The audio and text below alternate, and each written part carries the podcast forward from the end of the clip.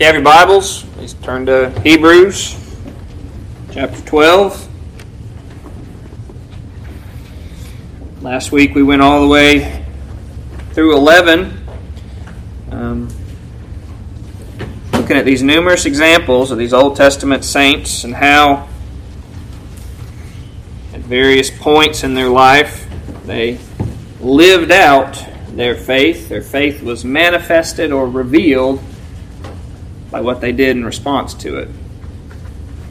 They were called to go and they obeyed. So, given all that, and I won't try to rehash chapter 11, it gets into the following chapter 12. It starts with wherefore. Boys, wherefore is just a big word. It means because. Seeing all that that's come before in chapter 11, talking about all these examples throughout the Old Testament.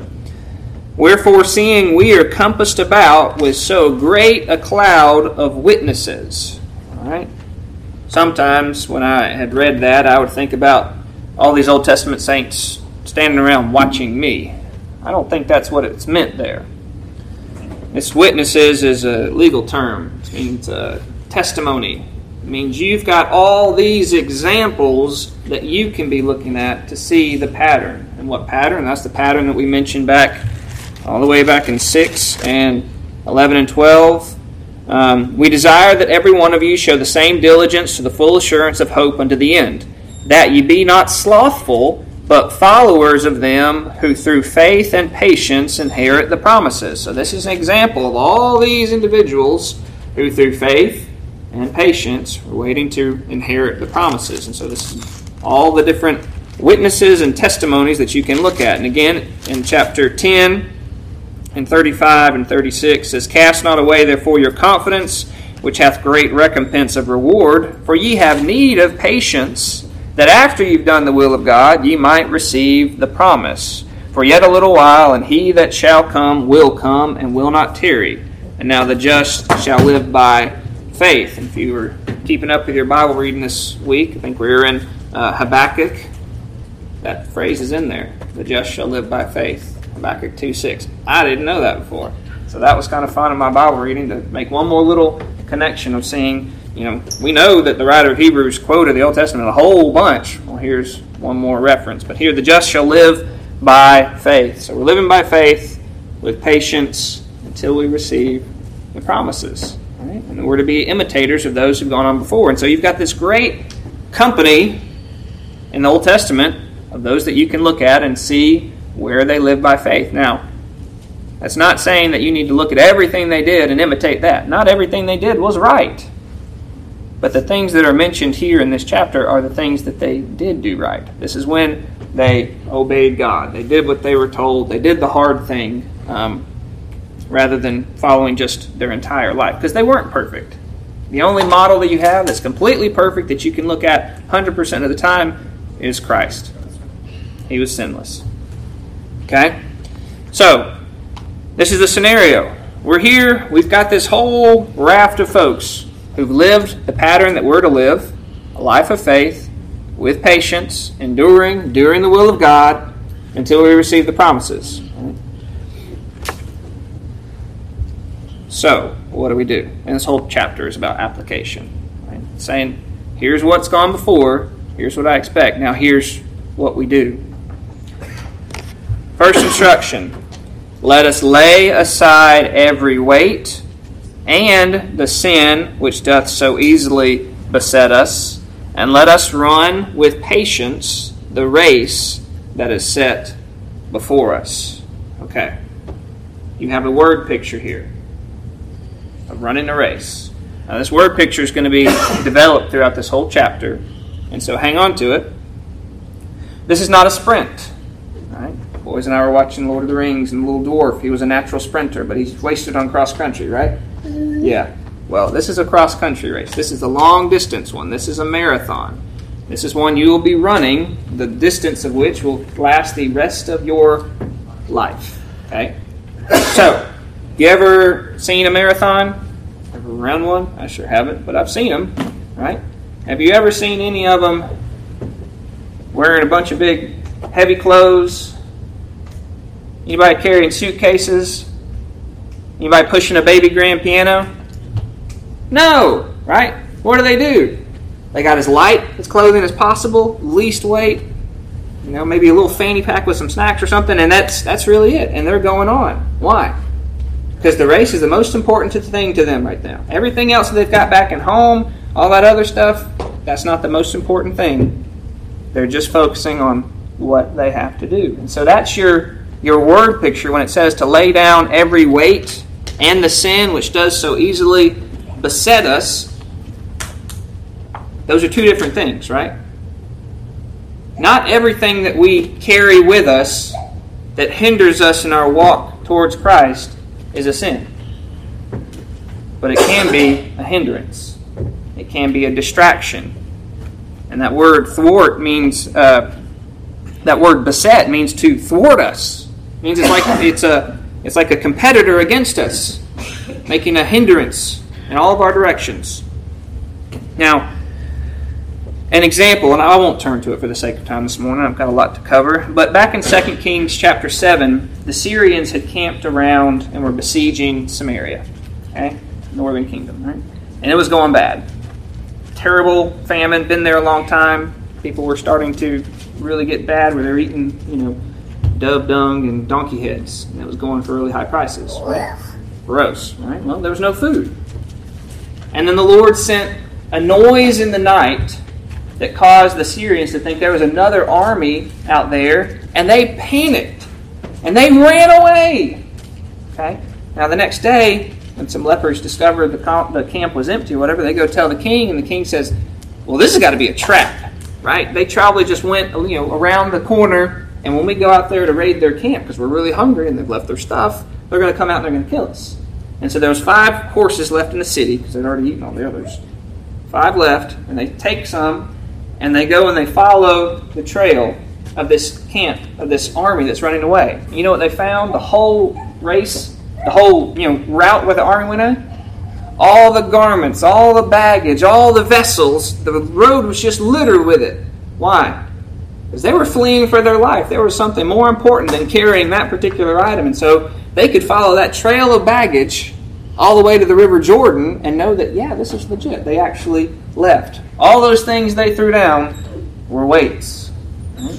That's your that's your word picture for how we're gonna we've got to run our race, run our race, lay down every weight. And that, that lay down literally means to put aside, cast it off. I know some people when they train they wear like weighted vest or whatever. When you're actually in the race, do you want to keep wearing that? No. It hinders you. Okay? So cast off your weights. So whatever it is. But not only weights, but also the sins. The sins that we engage in that hinder us. If you want to follow Christ, if you want to pursue the path of faith and patiently endure until you receive the promises, you cannot continue engaging in the old dead sins. Okay? You ever seen a convict run with handcuffs on his feet? No. Oh, brother, where art thou? Right? Doesn't go so well. They fall on their face a lot. Okay. Every time you continue to engage in those old dead sins, it's like you're handcuffing another layer of chains to your feet. You're gonna fall on your face. You cannot run swiftly. It is going to hinder you. Know, and, and we could give a whole lot of examples of that. Um, just super briefly, how about um, drinking and partying and drugs and all those indulgences of the flesh that you may have indulged in before you were born again. But you can't continue in that now. You can't. We're to be filled with the Holy Spirit, not looking to fill ourselves with artificial substances to make us have escapes from our life. That we don't need to escape. We're walking towards our King. How about uh, covetousness? Right? That's one preacher don't preach on very often. Covetousness. Covetousness is a sin. That means loving stuff. It means loving your toys, your tools, your house, your car, your motorcycle, your whatever. Fill in the blank here. Whatever the thing that you love is, covetousness. That's that's sin. That will hinder you because that will be more important to you than what you have to do. Like money. Like money. That's a good example, right? The love of money the root of all evil, right? Not money itself. Money's just a tool. But it's when you love it, when you desire it, when you covet it, when you make it more important than anything else. Okay? Yep. All right. Okay, so those are kind of obvious. How about another one? How about uh, a bitter attitude? How about unforgiveness? How about carrying your past? Either what you've done or what's been done unto you. All those things will hinder your walk. They'll hinder your run, rather. Because it doesn't say walk, it says, let us run.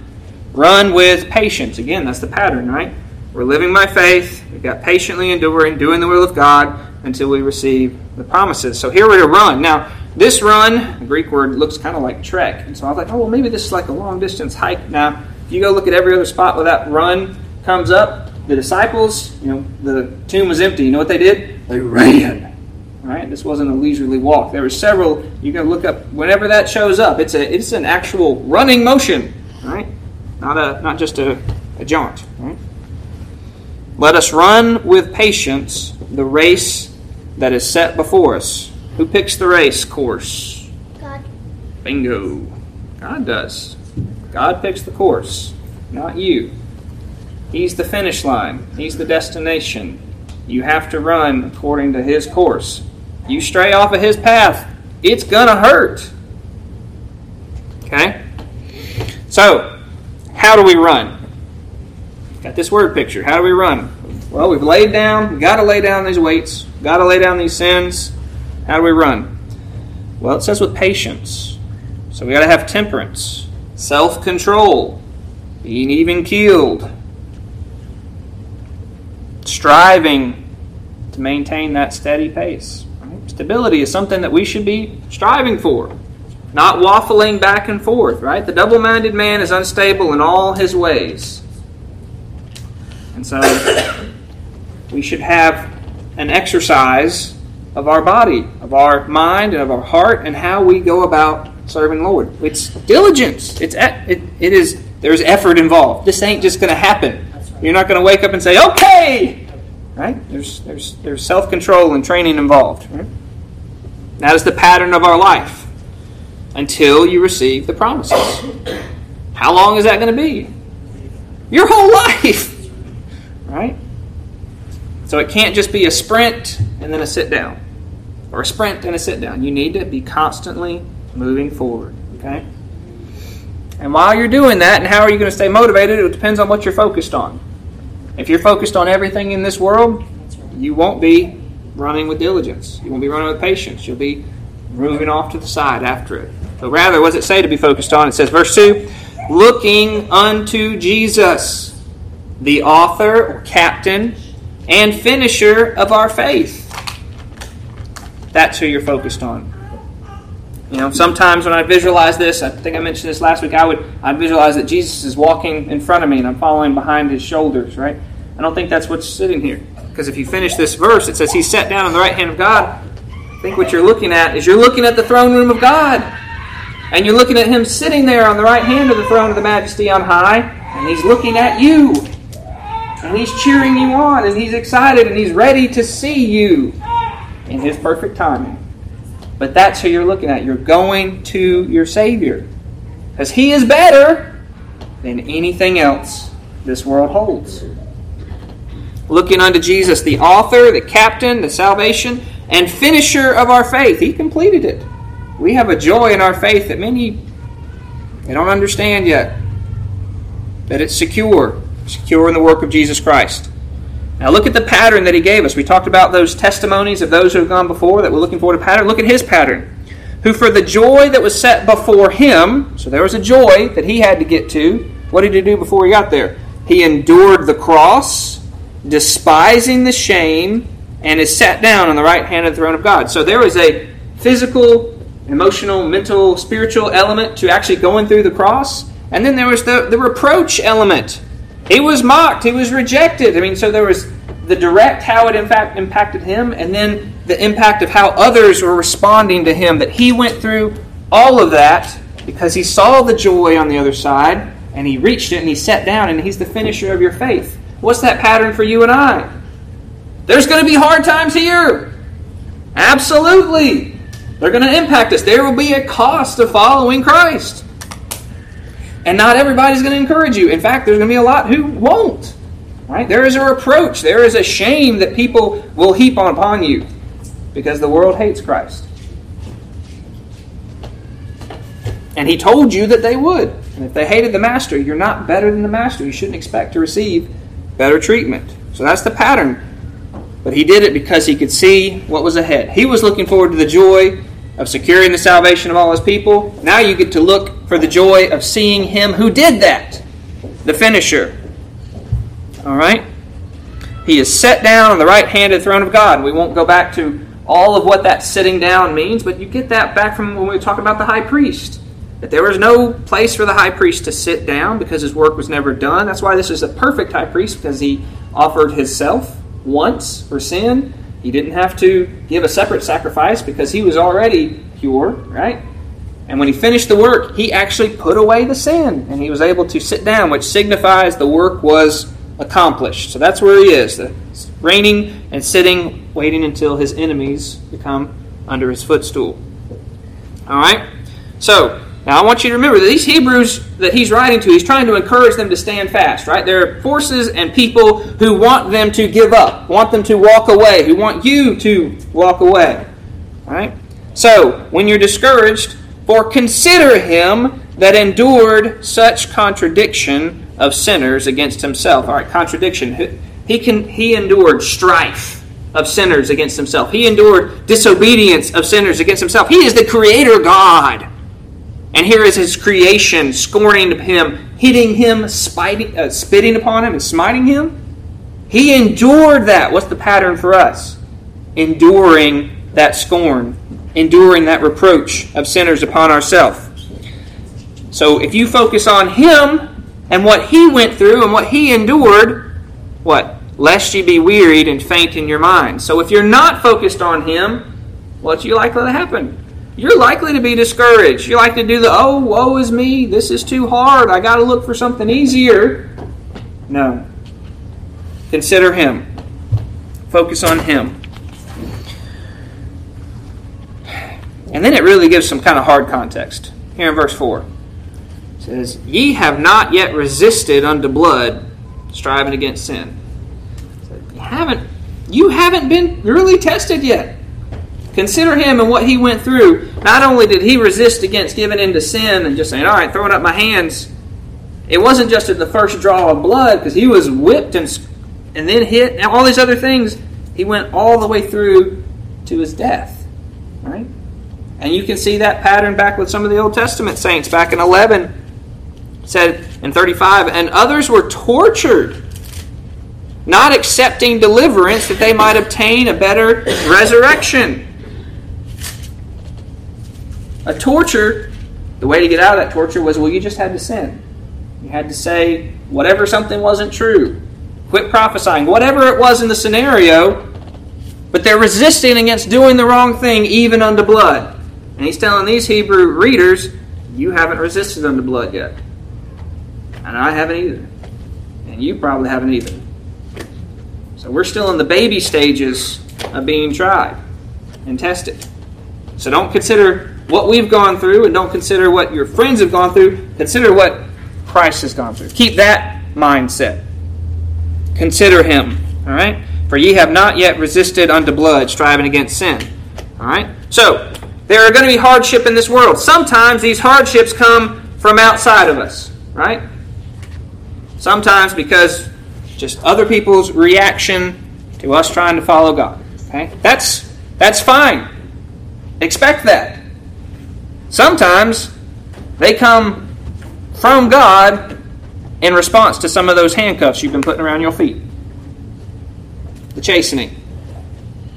He says, You've forgotten, ye have forgotten the exhortation which speaketh unto you as unto children. And he's going to quote here Proverbs 3, verses 11 and 12. It says Proverbs 3, 11 and 12. My son, despise not thou the chastening of the Lord, nor faint when thou art rebuked of him. For whom the Lord loveth, he chasteneth, and scourgeth every son whom he receiveth. All right, now I want to go back and uh, look at that in Proverbs because there's just a slightly different wording there. Um, that I think is useful. Proverbs 3 11 and 12. My son, despise not the chastening of the Lord, neither be weary of his correction, for whom the Lord loveth, he correcteth. Even as a father, the son, in whom he delighteth. When God chastens you for your sins, it's because he delights in you. It's because he loves you. Because he cares for you. Okay?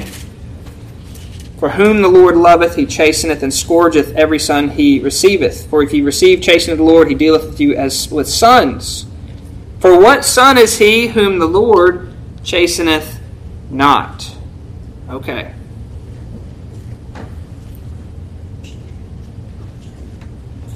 Who doesn't get chastened? God. Who does God not chasten? People who are not his children.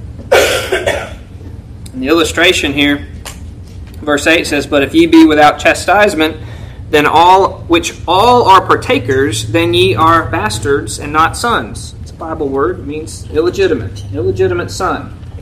You can see that in the Old Testament an example of Isaac versus Ishmael. Isaac was the promised child. He was the legitimate son of Abraham, and God would chasten all of his descendants over and over and over and over and over again. You ever hear of a single example of God chastening Ishmael or any of his descendants? No. It's the type for that. He was the illegitimate. He was a wild man. He God grew him into a great nation, but his hand was against every man, and every man was against him. There was no chastening. Okay? So, some of the hardships we endure come from outside. Some of it come, let's be honest, some of it comes from the baggage and the sins that we are not willing to lay down.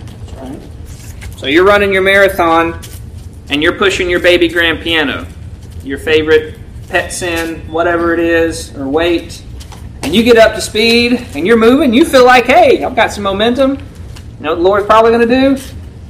Put some potholes, some speed bumps, some rumble strips. And when that wheel gets stuck, what's going to happen to your face? You're going to smash into that thing, right? You're going to get a bloody nose and busted teeth because you were pushing or carrying something that you ought not have been carrying. And what's your temptation at that point? Well, get mad at God because I got a bloody nose. No, you got a bloody nose because you were doing the wrong thing and God loved you enough to point it out. Okay? It's a it's a perspective. We're not to fuss with God when He corrects us for doing wrong. And He's going to give us the pattern that we see from that in, in our natural lives by using our, our natural fathers. Furthermore, we have had fathers of our flesh which corrected us. Okay? You were born here, you had a father, and to some extent, whether good, bad, or indifferent, they would get on to you. And what was your response? We gave them reverence. We acknowledged that our fathers had the authority to get on to us. Right? We were subject to them. Shall we not much rather be in subjection unto the Father of spirits and live? And so, if the pattern is if you're going to honor your natural father and understand he's got the right to correct you as a father, well, if your perfect heavenly Father corrects you, you need to understand that you're subject to Him and not complain and back talk. I don't know about y'all, but you ever get back talk during a spanking? Did it go so well? Sure didn't for me. All right? And so we need to be subject unto the Father and recognize that He is right, He is just, He is faithful. And when He chastens us for our sins, it's for our good. He's not returning the wrath and judgment due for those sins. No, that was borne by Christ. But he is teaching. That's what it says. For verily they, our natural fathers, for a few days chastened us after their own pleasure. Generally, while you're still in their household and under their authority, they chastened you after their pleasure. That's kind of a broad term, and that's not really a great thing. It's kind of, well, am I annoyed enough to deal with this, or am I going to ignore it, or all the different ways that we as fathers fail, basically, of not addressing things correctly. That's described as being after our pleasure. But when God corrects us, there's no failings involved. It's not because he lost his temper with us, or he was hungry, or all those other bad excuses that I have when I discipline incorrectly, not out of love and teaching. They verily for a few days chastened us after their own pleasure, but He, God the Father, for our profit, for our benefit, He chastens us. Why? That we might be partakers of His holiness. The more of those weights that you lay down, the more of those sins that you lay down and quit handcuffing yourself with, the more you become a partaker of His holiness, His path, His righteousness, that's what we're pursuing, right? The kingdom of God, His path, and His righteousness. That's what we want. We want to be conformed to the image of Son. Every day we want to be more like Him than we were. Okay, and what, one of the ways that He gets us along that path is by chasing us, by teaching us, by correcting us. Right? That we might be partakers of His holiness. That's the reason. That's the reason that God chastens us so you can be a partaker of His holiness. Now, is chastening fun? Take a survey of all the little boys right here. Who likes getting a whooping? Nobody. Right. Why? Because it hurts. Right? Yeah.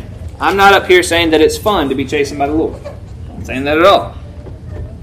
Now, no chastening for the present seemed to be joyous. All right, so the Lord's whooping up on me. Yay! Well, you, you, it's not fun. I get that. But grievous. Nevertheless, this is the perspective you and I need to maintain while we're thinking about that, while we're going through it. What's the long term perspective? Why is he doing this? Afterward, after the chastening, it yieldeth, it produces, it grows. Y'all talk about yields in your farm, and it produces the peaceable, the description of what kind of fruit? Peaceable fruit of righteousness. The Lord will chasten us that we be more righteous in our day to day life. It yieldeth the peaceable fruit of righteousness unto them which are exercised thereby. That same that word exercised is the same one we talked about earlier a few chapters about training, right? Those who are exercised in the word of righteousness, who have their sense trained, right? You're studying diligently in your word. That's a way that you can grow in your discernment and your maturity. There's another way that you can grow, and that's when the Lord exercises you. And I trust, I trust you understand. He is a rigorous coach. Right? He will exercise them.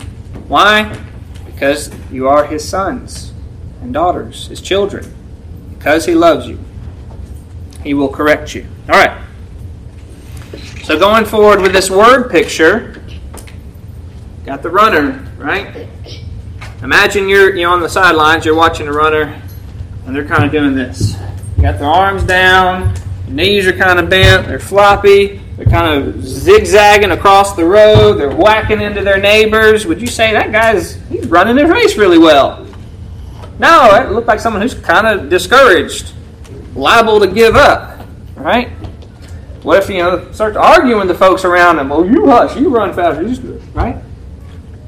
That's a word picture that we want to avoid. The discouraged, tired, demoralized runner whose arms are dropped by their sides, her knees are all floppy, weaving all over the road, bouncing folks into the ditch, arguing those around them. Right? What should we be doing? Verse 12, we're continuing this word picture. It says, Wherefore lift up the hands which hang down. Now go watch some of those army boys run, right? Got their arms pumping, right? Right, Zach? Lift up your arms, hanging down. Lift up the feeble knees.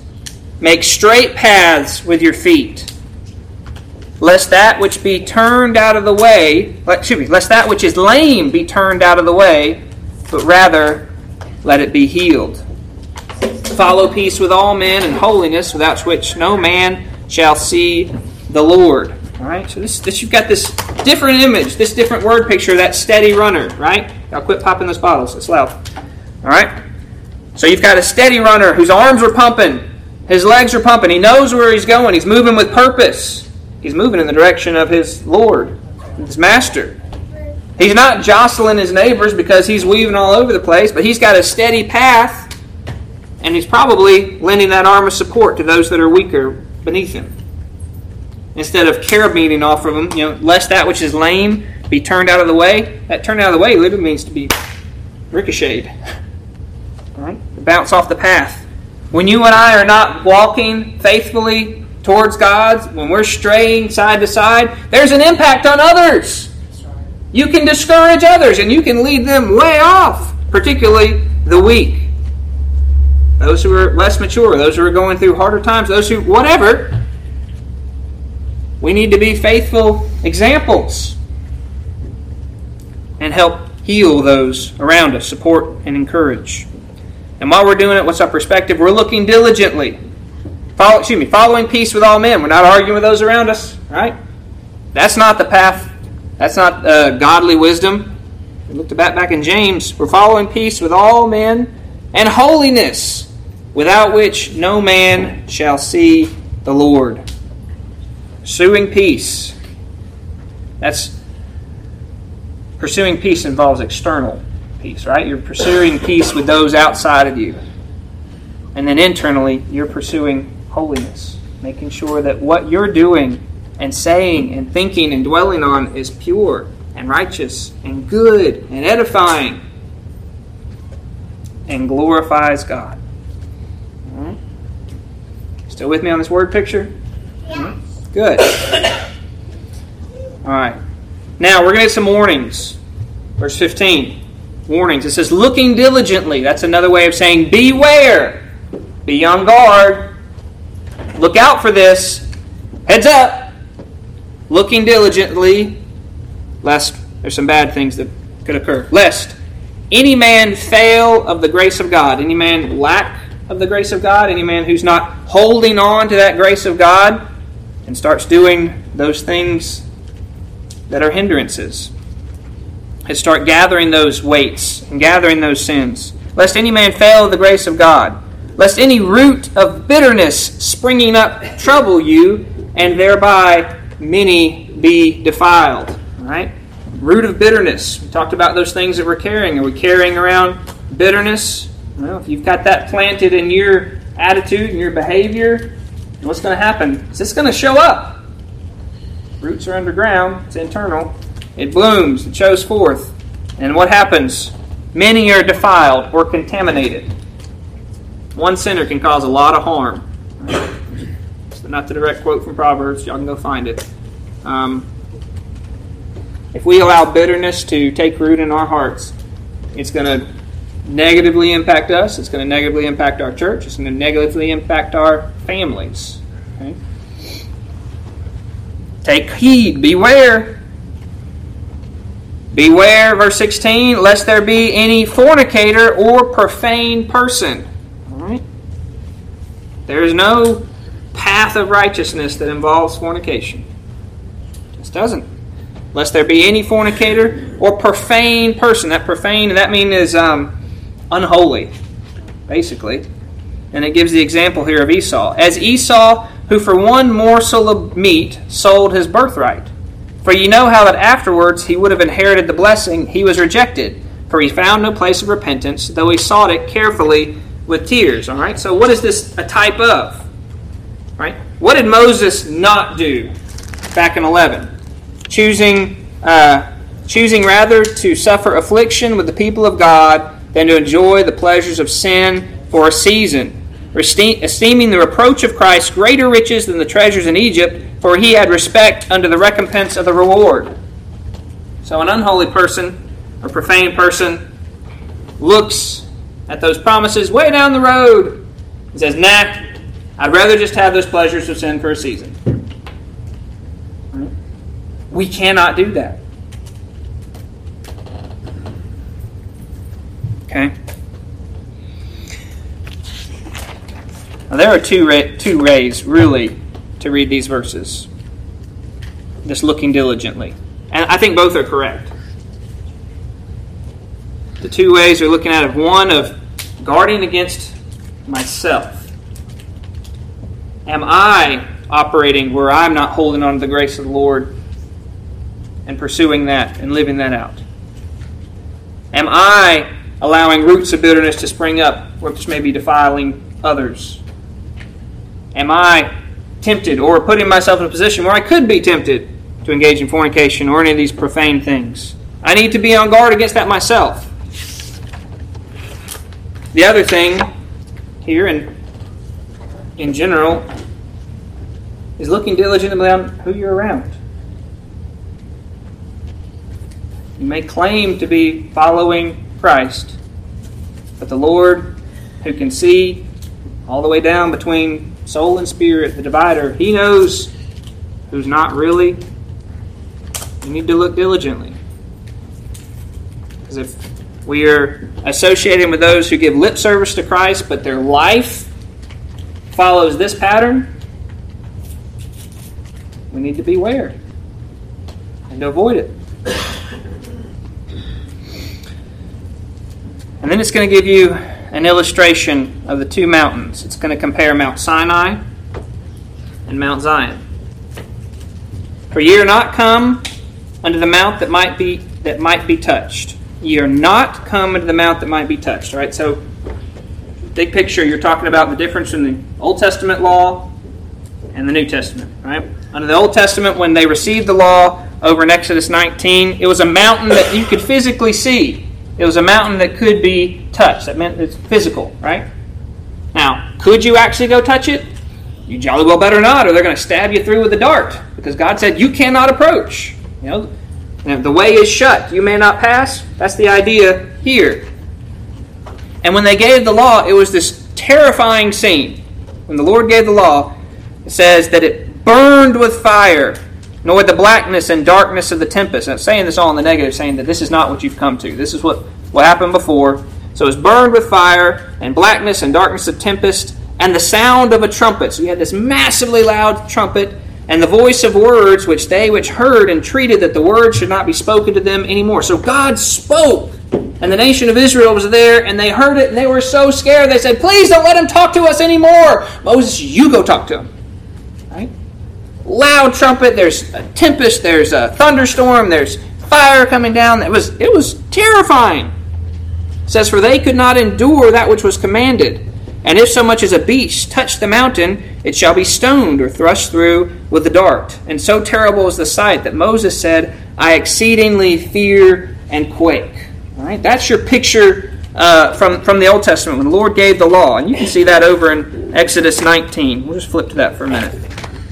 Exodus chapter 19.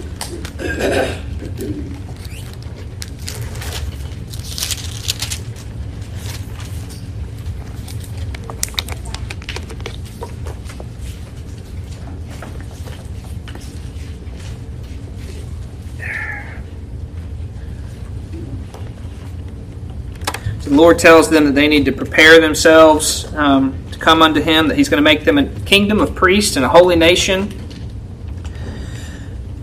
And he said, I will come unto thee in a thick cloud, and the people will hear when I speak to thee and believe thee forever.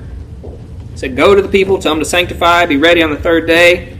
Set bounds around the mountain. Take heed to yourselves that you know not, go not up into the mount or touch the border of it.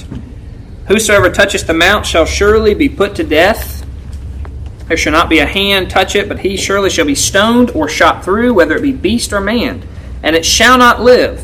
When the trumpet soundeth long, then shall they come up to the mount. And Moses went down to the people and did so.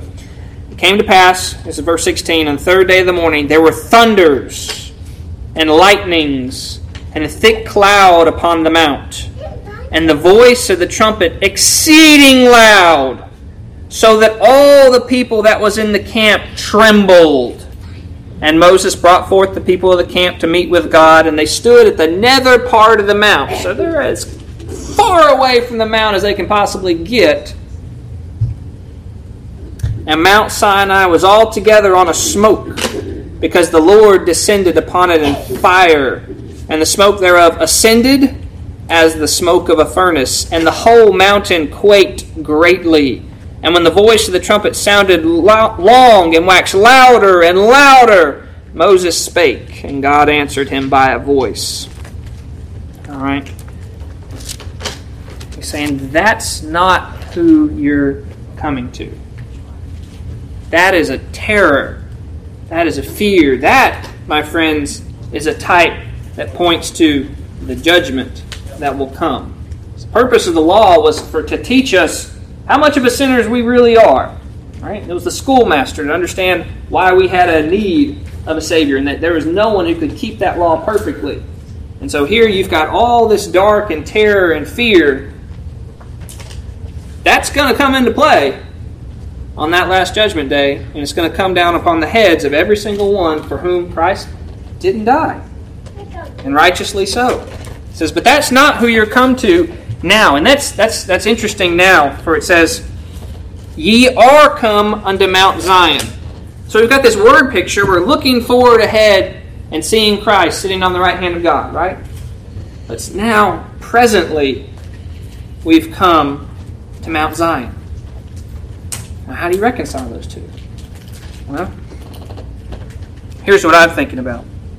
Over in Ephesians chapter 2, let's go back to that and look at it. Ephesians chapter 2, verses 4 through 7, it says, But God, who is rich in mercy, for his great love wherewith he loved us, and he just described us being dead in trespasses and sins, even when we were dead in sins, hath quickened us together with Christ. By grace are ye saved, and hath raised us up together, and made us sit together in heavenly places in Christ Jesus that in the ages to come he might show the exceeding riches of his grace and his kindness towards us through Christ Jesus. And then earlier, back in Hebrews, um, let's see if we can find it, 16, 416. Hebrews chapter 4, verse 6 says, Let us therefore come boldly unto the throne of grace that we may obtain mercy and find help, grace to find help in time of need. You don't have to wait to the end of your journey to come to the throne of grace, right? By Him giving you spiritual life, you have access now to that heavenly kingdom. That's where you go. We're made to sit together in heavenly places. You have access to the heavenly kingdom. Can you see it right now? No. One day you will. And so when it says, Now you are coming to the Mount Zion, He's saying that's where you can presently come and attend. You have access. by the way, by the path that Jesus made with his own body, you have access to the Father. And that's how you come to Mount Zion now. Now, Zion is the, literally over in Jerusalem, there's a Zion, the Mount Zion that's right outside of it. Okay, and so it's a type here. That physical mountain is not what we're talking about. We're talking about the real, the heavenly Jerusalem. Right? That's a type. This is the real. But ye are coming to Mount Zion unto the city of the living God, right? God said he was going to prepare a city, and he has prepared a city for his people. Jesus said he was going to prepare a place for you. He'll come back and take you to it. That's the city, the city of the living God, the heavenly Jerusalem, not the one over there that's you know got bombs and things going off all the time, but the real Jerusalem. To the innumerable company of angels. Now, innumerable, the Greek word literally means 10,000, um, but the word is myriad. So it's an untold, just incomprehensible number of angels to the general assembly and church of the firstborn. Well, who's the firstborn? Jesus.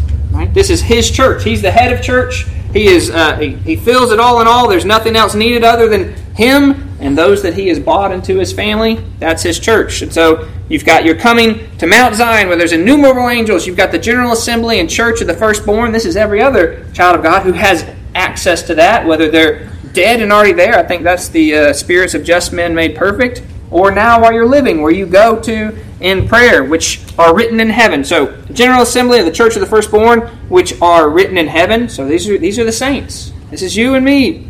And to God, the Judge of all, and to the spirits of just men made perfect. Again, I think that's referring to the saints who've already passed on, who are dead. And to Jesus, the mediator of the new covenant and to the blood of sprinkling that speaketh better things than that of Abel. So he said, Feel the difference in these two word pictures, these two mountains. You who are tempted to go back to the Old Testament law and try and serve under the ceremonial law, what was that mountain like? That mountain was terrible. You didn't want to hear his voice. I mean, if you got too close, you'd be stoned through. There was no close access. There was thunder and lightning and fire. It was scary. Like even Moses was scared.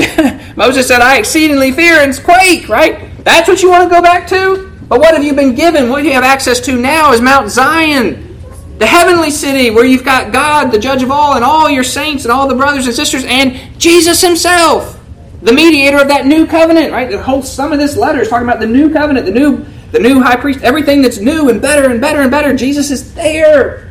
And he's got better promises that that covenant is based on. And this is what you're waiting for. You're faithfully enduring, doing the will of God, patiently waited, living by faith until you receive the promises. And he's there to Jesus, the mediator of the covenant. And the blood of sprinkling that speaketh better things than that of Abel. If you go back to, to Genesis, you know, God would talk to Cain and he'd talk about what Abel's blood was crying out from the ground. That was in uh, Genesis 4 Cain has murdered Abel at this point. Um, Lord asked him, Where's, where's your brother? I know not, and my brother's keeper. What hast thou done? said God. The voice of thy brother's blood crieth unto me from the ground, and now thou art cursed from the earth. Okay? What do you think Abel's blood was crying out? It doesn't say exactly. We have to kind of speculate here. We know Jesus' blood had a much better saying. So I think what it was crying out for was justice. Lord, avenge me. I've been wrongfully killed. I want justice. Right? Jesus' blood didn't cry out for justice.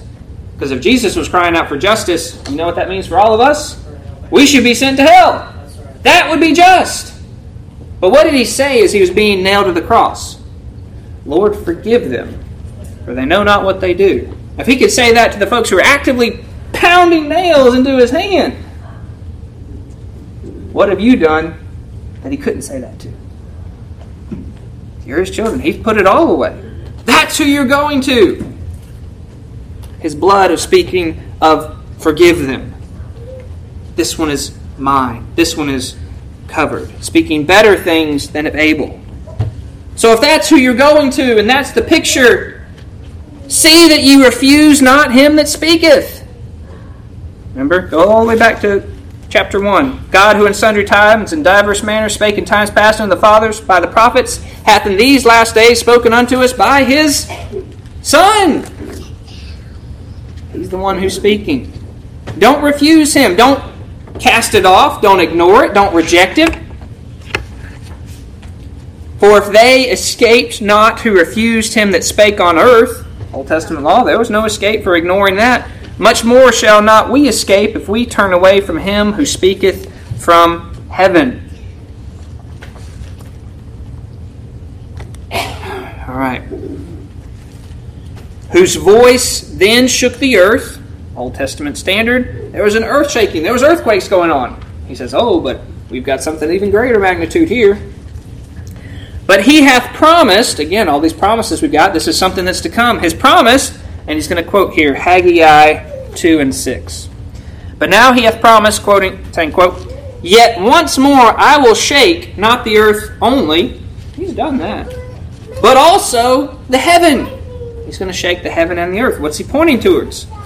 Pointing towards the putting away of this creation.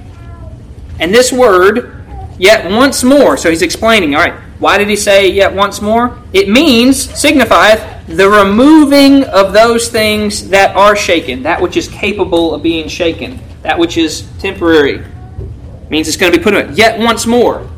Not going to happen again, one more time, and then everything that can be shaken, that which can be put away, is going to be put away. And what's all going to be left? That which cannot be shaken. That's what it says.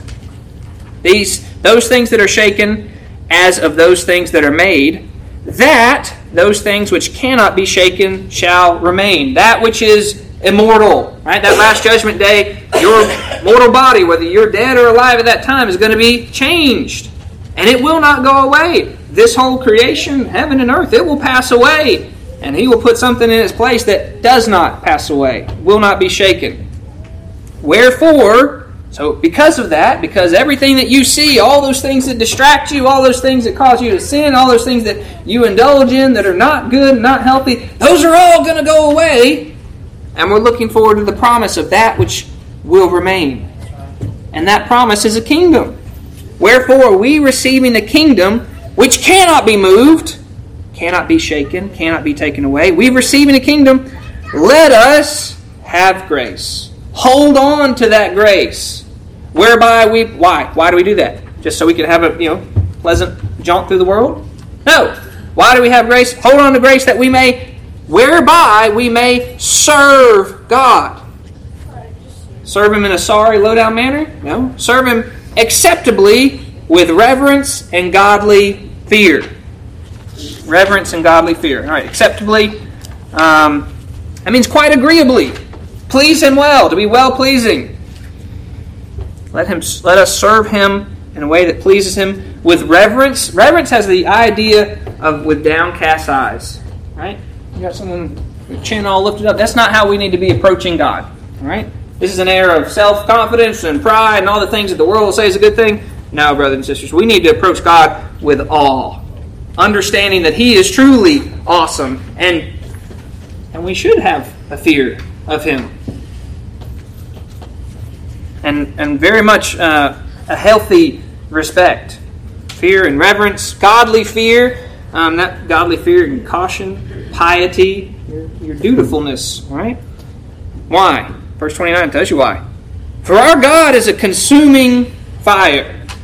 Now, if you don't want to think about God as a consuming fire, let me give you just four different examples, um, and they show up more than this.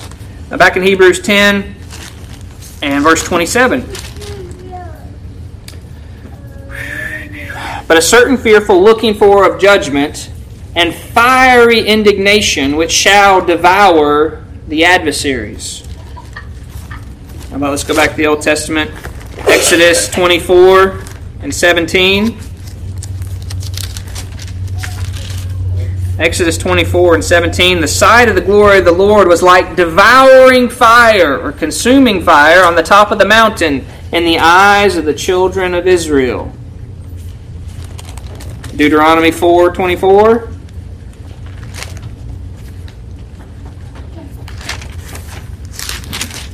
Deuteronomy 4 24.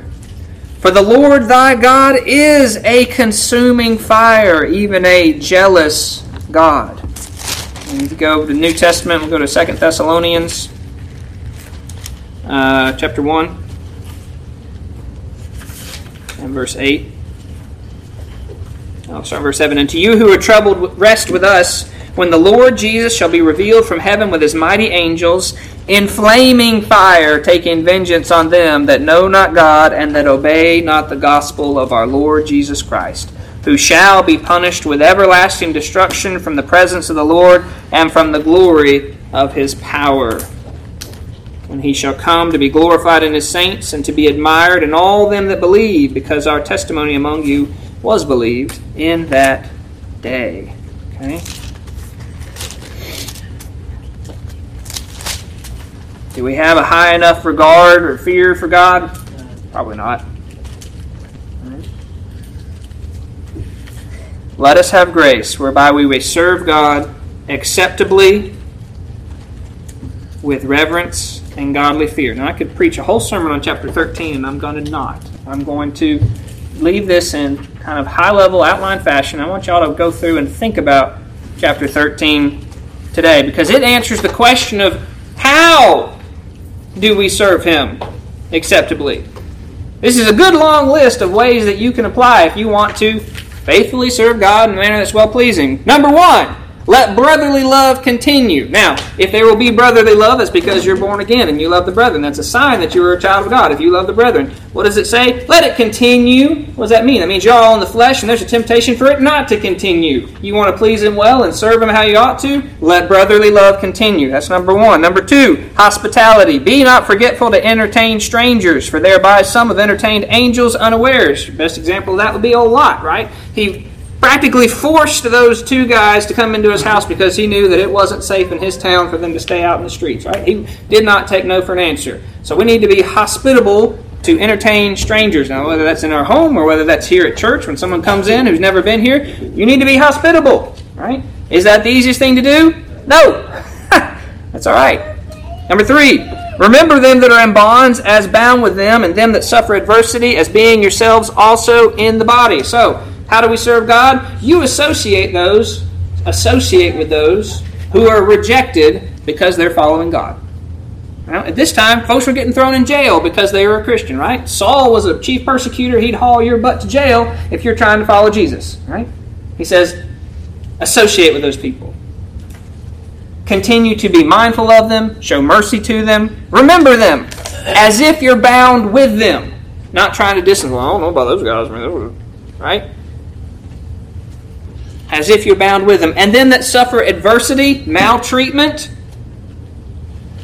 as if being yourself also, as being yourself also in the body. So it's being mindful, caring for, showing regard and mercy for those who are suffering for Christ's sake. Okay? Number four, marriage is honorable in all, and the bed undefiled. Plain statement. There's a lot of negative things said about uh, the marriage bed or the bed outside of marriage. Marriage bed is undefiled. It is good. It is honorable. Lord designed it that way. I don't have any other difference of opinion on that. But outside of that, it's unacceptable. You want to serve God acceptably with reverence and godly fear, there cannot be any fornication.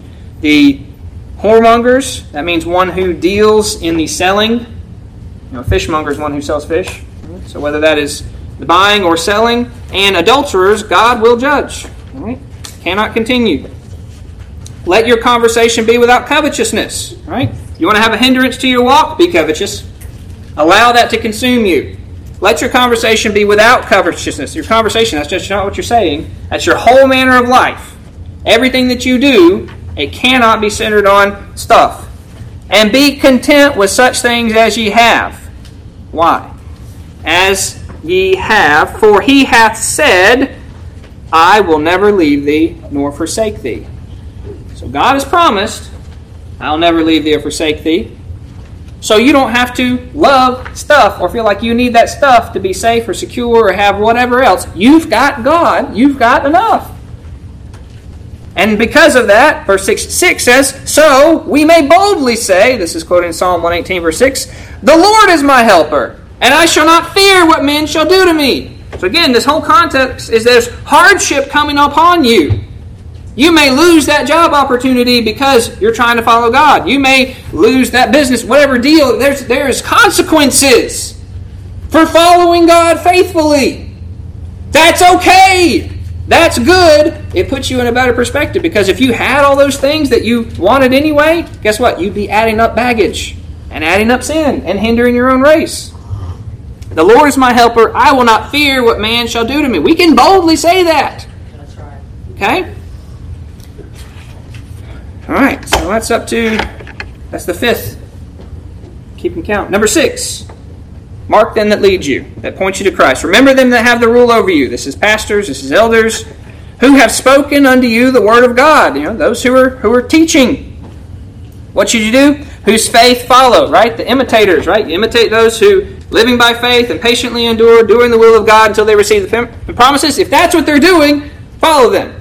Considering the end of their conversation. What is the end of their conversation? Well, what's the end of the race? Jesus. Does he change? No. Jesus, the same yesterday, today, and forever. So is it because they're such great men? No, it's because they're trying to faithfully follow and point you to him. Remember them. Be mindful of them. Call to recollection. All right? Verse 9 through 14. Um, this is avoiding changes to the truth.